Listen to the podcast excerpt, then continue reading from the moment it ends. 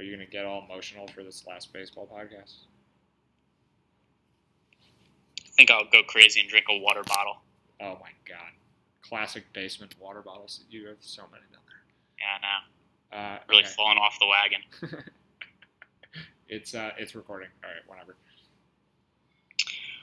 Welcome back to the Foul Balls podcast for September 29th, 2017. This is the final baseball podcast of the season with the regular season for baseball ending on Sunday. So, we'll get into it, wrap up the season, hopefully on a high note. There's two high price pitchers on the slate Stephen Strasburg at 12000 Zack Greinke at 11300 I don't think either one of them are plays that I like a ton, but I do prefer Strasburg a little bit. Although it does depend on if the Royals end up resting a lot of guys, because they have been resting starters this week. They rested Lorenzo Cain and Salvador Perez on Tuesday or on Wednesday. Then they rested Mike Moustakas on Thursday. Salvador Perez also got hurt Thursday night, so figures that he won't play on Friday. It remains to be seen if if they were to rest everybody, then I think Greinke's a better play. But other than that, I think Strasburg just better pitcher than Greinke a lot more strikeout upside. He's also at home. He's facing the Pirates who don't hit righties well, so I think he's the superior play. Do you agree with that, Matt? Yeah, I think so. Although it does depend on the Royals lineup. It's a little bit weird. The Pirates went from having no ownership any night to all of a sudden over the last two days, I think they've been the highest owned offense both nights, or at least close to it. I guess after Andrew McCutchen hit three homers in a game on Tuesday, everyone just started rostering the Pirates. Oh, two homers and eight RBIs. Don't don't embellish and make it seem like he had a Richie Sexson game. Oh yeah, Richie Sexson. Well, that's only halfway to a Richie Sexson game. That's uh, the Richie Sexson game is when Yahoo Sports glitches and tells you that a player has six homers through two innings. That In one at bat. in, it, right because he, he didn't bat in both innings. That that's a crazy game. Andrew McCutchen will probably never have one of those. Just it's a really hard game to do. Only Richie Sexson has been able to accomplish the Richie Sexson game.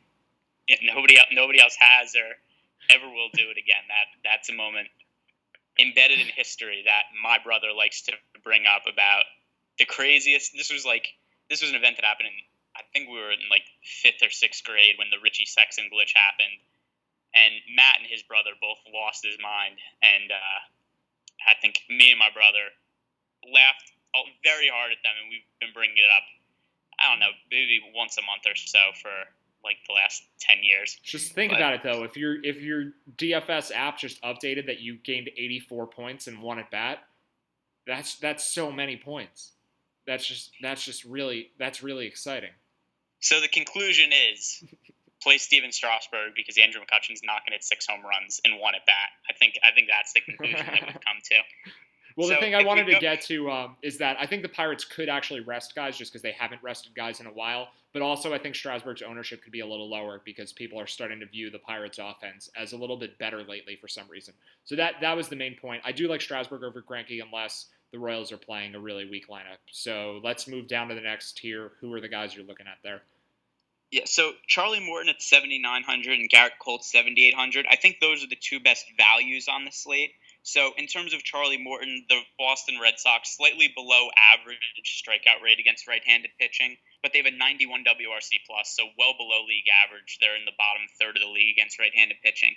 And then in addition, Charlie Morton's the third highest scoring fantasy pitcher on this slate tonight.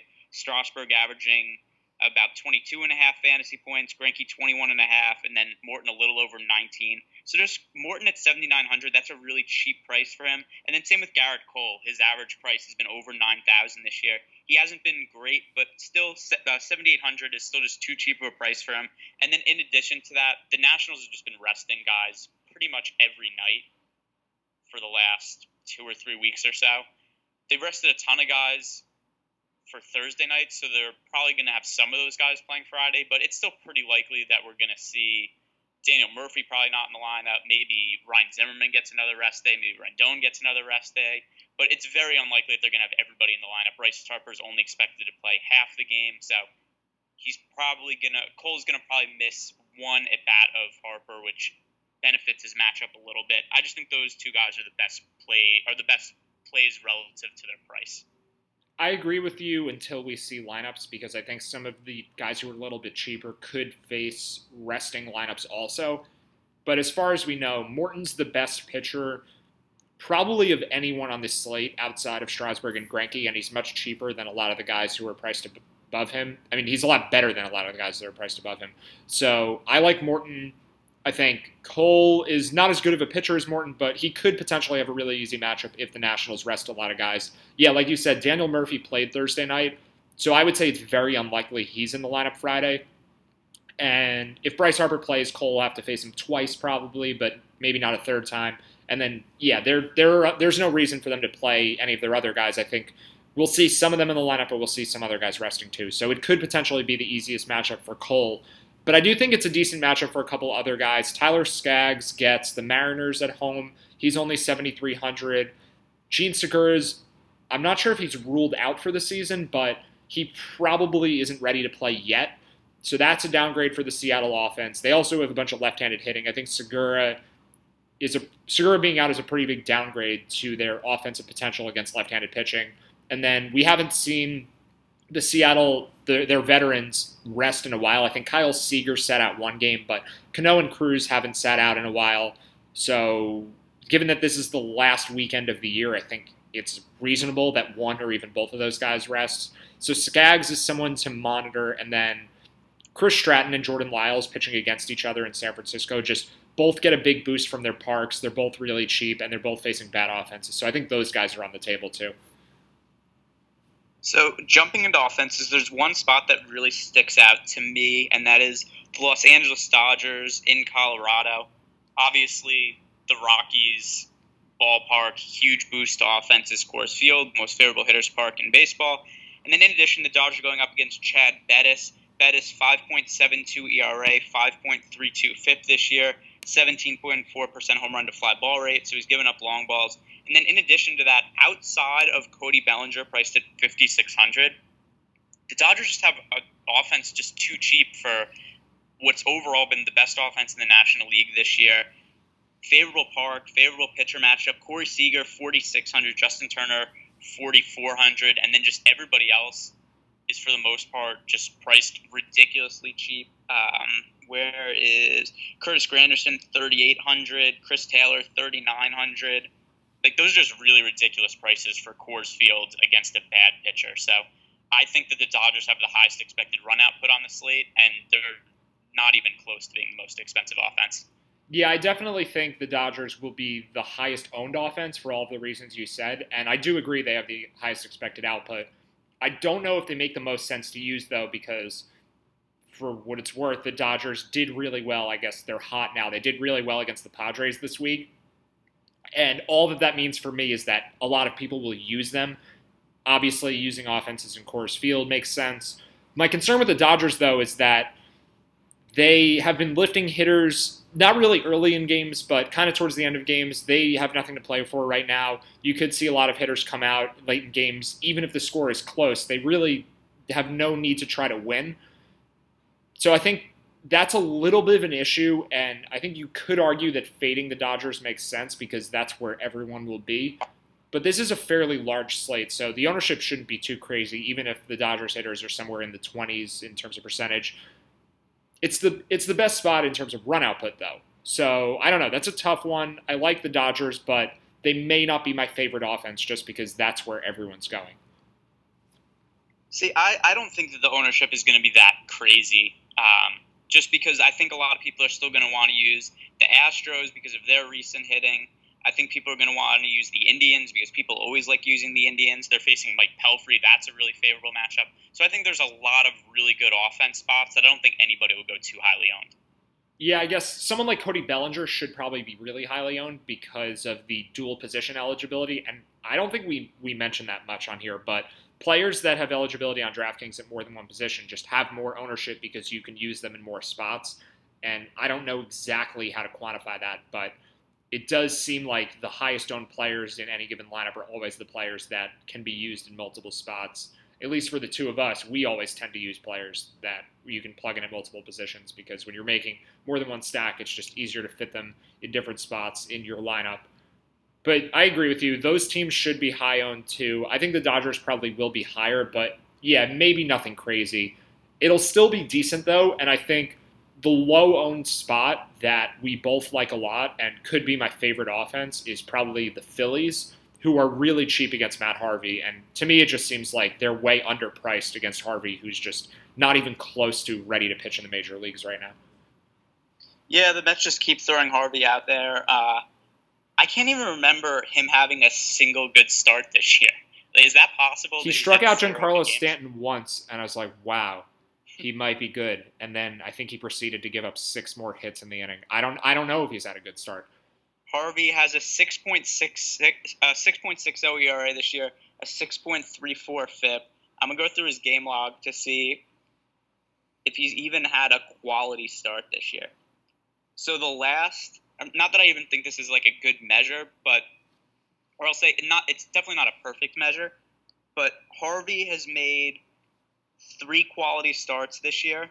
His last quality or four quality starts. His last one was May 28th against the Pirates. So that's a really like that's a really long time to not have what's considered like six innings, three runs is not even a It's not even a, a quality really start, start is not quality. A quality start is a not terrible start. That statistic is pretty pretty wrongly named, but he he hasn't even been able to do that. He's he's, He's, had a he's terrible gone season. four months without doing it.